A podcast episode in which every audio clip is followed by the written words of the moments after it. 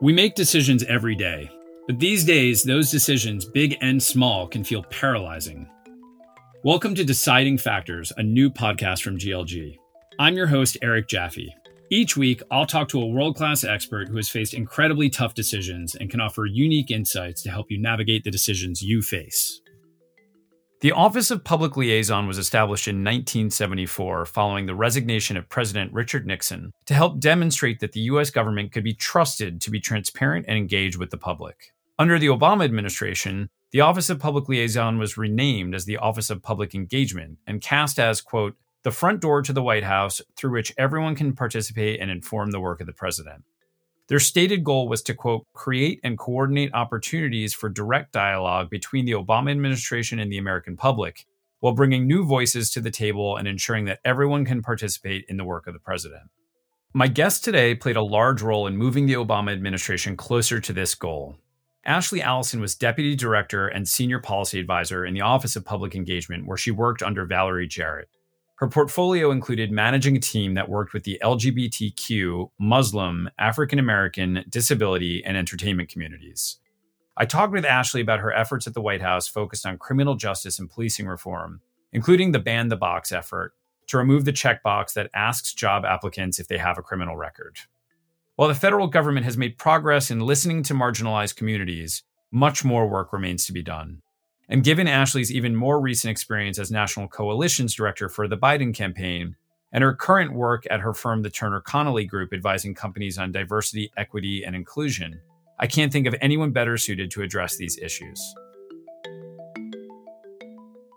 Ashley, welcome to the podcast. Thanks so much for having me. So, maybe we could start by just talking about your role in the Obama White House. You worked on public engagement. What is public engagement? Sure. So the Office of Public Engagement, actually, it used to be called the Office of Public Liaison, and they would just distribute information out in other administrations. Under the Obama administration, they changed because they really wanted to engage with the public. The president can't be everywhere, but the staff in what we call OPE, Office of Public Engagement, we would meet with groups, we would meet with individual stakeholders and really listen to them about what they wanted to see the president take action on. So, whether it was on gun violence or criminal justice reform or immigration, we often were the first touch point for the public to really listen to what the president's agenda is, have meetings, discuss policy. There's 350 million Americans. How did you and the office choose sort of which groups to engage with? Yes. Well, we didn't talk to everyone, just our, our best efforts. You know, honestly, the door was always open. So even if you were not politically aligned with the Obama administration, I have stories where I was meeting with folks from Koch Industries on criminal justice reform or very conservative Republicans. But we really just met people where they are. So, for example, one of the issues I worked on was when Ebola was really um, taking an impact on Western Africa, and there was concerns about it coming over to the United States we met with uh, faith based organizations, international aid organizations. Oftentimes, people we might not already have had a working relationship with, but we picked up the phone and we said, What are you hearing? What are you seeing? Um, how can we help you? But one thing that Valerie always used to say to us is that it's not enough to have a set of groups that you always work with. You always want to be expanding your circle. So we would go into communities and try and find that small community based organization that you know, never had heard from the White House before, and we would be that that entry point. How would you ensure that the information that you received would make its way back into the policymaking process? There's a couple different ways. You know, we would do our nightly reporting where every night we would send up an accounting that would go to the head of the office, which was Valerie. And then those things that were necessary would go up to the chief of staff at the White House. And then all the different offices would see what the Office of Public Engagement would do. Valerie would get it. And then every morning, she would take that information into a, a senior staff meeting with the most high ranking people, sometimes including the president, and flag those things. And we would often then meet with the groups again and bring people from the policy councils to make sure that they were hearing straight from the groups and we weren't becoming, you know, kind of conduit for it. You know, Washington gets a bad reputation of kind of just being these like inside backroom deals that are being made, but we have to listen to people. And OPE and coalition building is really, really all about that. And I often say that the reason why you have to listen to the people is because the solutions are closest to the people proximate to the pain. With people signing up for the vaccine, you know, if you can't get on a website we need to know that. If you your, your broadband is not working for whatever reason i'm not going to know that it, you know if you don't have access to broadband in arizona if i'm sitting here in washington d.c and never reach out. Um, so we have to talk to the people and then we really shape the policies around their experience. And not everyone does it but I, I fundamentally believe that if we do that there are things that people are more aligned on than we actually think um, but we're just not always listening to the people I have the responsibility of carrying the message back, but often we brought people in to actually tell their own story. And I think that's really important as part of what we do around coalition building is that I don't need to represent everyone. They should be able to represent themselves, and we need to have seats at the table for everyone so that their voices and experiences and diverse lifestyles can be a part of the discussion and, and solutions there's this narrative out there about the Democratic Party and its reach to people in rural areas. You were actually out there, uh, you know, meeting with people across the country. Is the disconnect between the Democratic Party and people in rural areas real, or is that more of a, a narrative?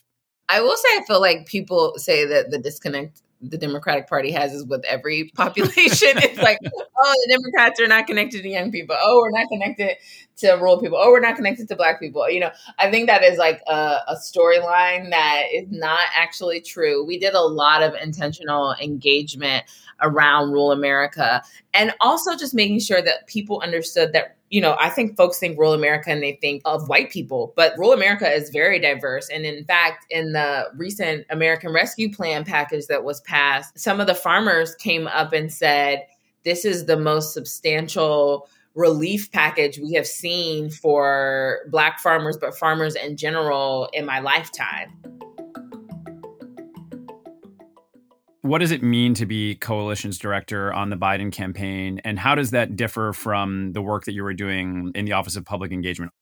Coalitions is a word I think that is being used a lot now. And it's actually the first time, to my knowledge, the word was used in the way it was on the campaign. The theory is the same is that not one group needs to carry all the water to win an election to get a policy passed, that we build almost like a quilt, a blanket, something woven together where you have enough voters from different communities patched together to win.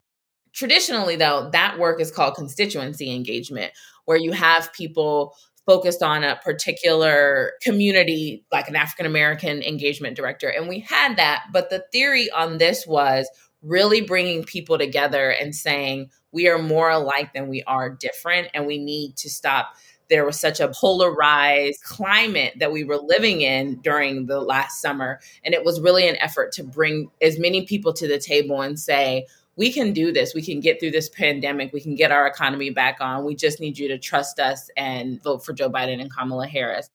That's the thing about coalitions is that everyone doesn't agree on everything. You have to have enough respect for the person sitting next to you to say, I disagree, but I respect you enough to still sit at this table and try and figure out a solution.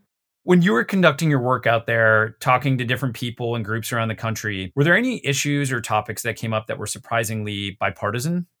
I think the issue that has the most bipartisan support, not every policy point, but the issue is criminal justice reform. You had Newt Gingrich, Van Jones, the Koch brothers, the NAACP, all in a coalition to Grover Norquist. You know, I was doing meetings with them and I'm like, I never thought I'd be sitting across the table from these folks ultimately like the, the the acknowledgement that the system was broken and that it needed to be fixed and that has been a commitment that i've seen through the trump era you know the first step act was passed with bipartisan support i think it's one of the only pieces of legislation that actually was passed in that administration with bipartisan support and continues to be an issue that i think will have bipartisan support now all the other ones you know the i think there is a, a great chasm to be um, filled. But criminal justice, I think, is the one that I continue to see support in.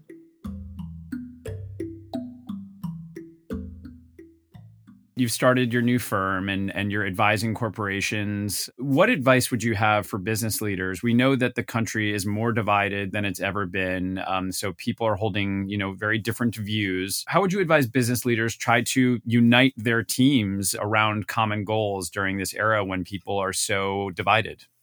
Yeah, I often see corporations try to do work externally in the world and put out commercials and initiatives before working internally to get their own house in order, we say. So the first thing I would tell them is start inside, start having those conversations, bring people, you know, you may be the president and CEO of a organ of a company, but you might not be a facilitator on issues around racial equity. There are people like me, there are people who have spent their whole career learning how to have these conversations that can sometimes feel very, you know, um, tricky. So bring people in to help you go through this work.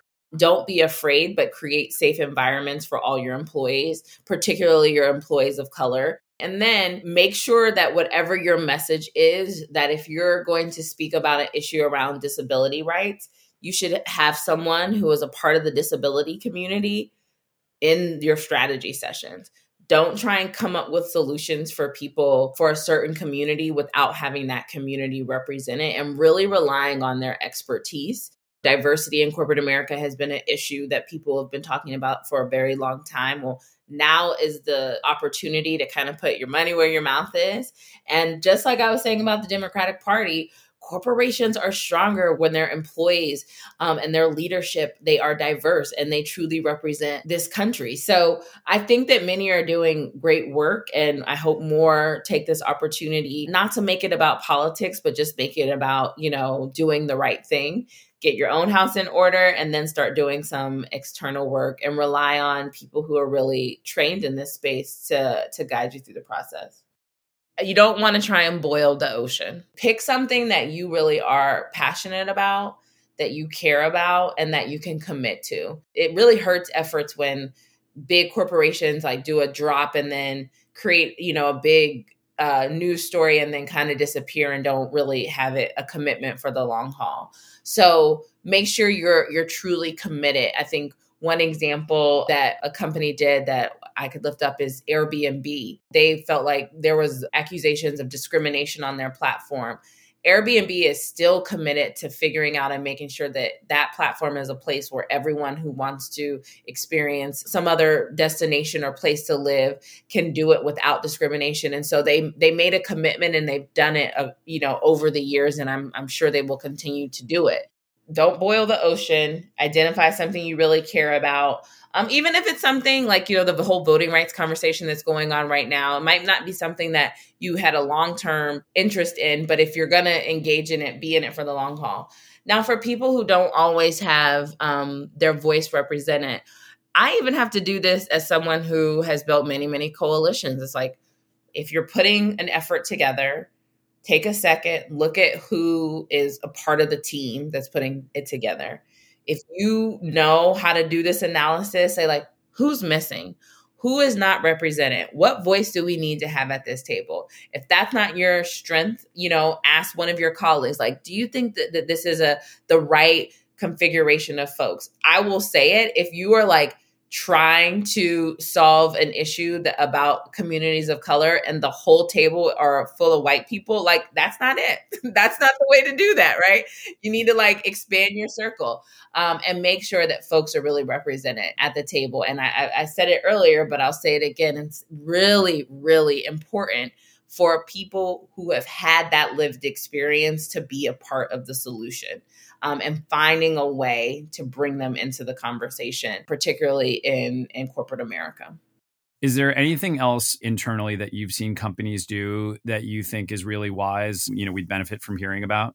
Yeah, I think um so when we were doing the ban the box effort, sometimes companies work together. And so even though I think we're seeing this with the vaccines, even though there there are companies that normally are competitors, it's like actually we are all aligned and we think that people should have a second shot and be able to get a career. So there were about 20 corporations, Target, Walmart, who you would normally think are somewhat competitors, who came out together saying, we're going to ban the box. And, and they knew that their unity in that moment would send ripples across the ecosystem in corporate America for folks to really take a look at their policies around whether or not there be a check mark. Recently, companies like Patagonia on our voting rights, they've been really vocal and they led an effort to give people the day off to make sure that they could vote on election day because they knew there might be long lines and challenges to make sure people can vote. But I will say that groups like Patagonia and Airbnb that I mentioned, they did not try and come up with those solutions on their own. They went to the advocates who work on this and said, We are thinking about doing X. Is this the right approach? We are thinking about putting this disclaimer, one of the companies that, one of the streaming platforms, we are thinking about putting this disclaimer on some of the content on our platform is this the appropriate language? They ask the experts. Now, sometimes, even in this day, you see people put out statements and you're like, who who did they have look at that? You know, it's like, how, how do people still put these things out? You know? Um, so and and you're just you just know, you say, man, there was not a black woman looking at that because they would have said that is not what you want to say or there was not an immigrant who took a look at that because if you if you had, it would have been flagged and would have saved you like a lot of uh, preventing you a lot of backlash. So those are just a couple examples of things that I think a couple companies have done really well. Well, Ashley, we really appreciate you taking the time to have this conversation today. We wish you the best of luck at your new firm, Turner Connolly Group. So thank you so much. Thanks for having me. That was Ashley Allison, former Deputy Director and Senior Policy Advisor for the White House Office of Public Engagement under President Obama and National Coalitions Director for the Biden campaign. One of my biggest takeaways from our conversation was the importance Ashley placed in going out and actually sitting down with the people whose perspectives you seek to represent, to hear firsthand from them about how your policies can have the biggest and best impact on their lives. As Ashley said, we need to have seats at the table for everyone so that their voices and diverse lifestyles can be a part of the discussion and solutions. This reminded me of my earlier conversation on the podcast with Admiral John Polowczyk, who felt that his efforts to improve supply chains used to combat COVID 19 were greatly strengthened by talking to the healthcare professionals working on the front line. We hope you'll join us next time for a brand new episode of Deciding Factors featuring another one of GLG's council members. Every day, GLG facilitates calls with experts across nearly every industry and geography, helping our clients with insight that leads to true clarity. Feel free to leave us a review on Apple Podcasts. We'd love to hear from you. Or email us at decidingfactors at glgroup.com if you have feedback or ideas for future show topics. For Deciding Factors in GLG, I'm Eric Jaffe. Thanks for listening.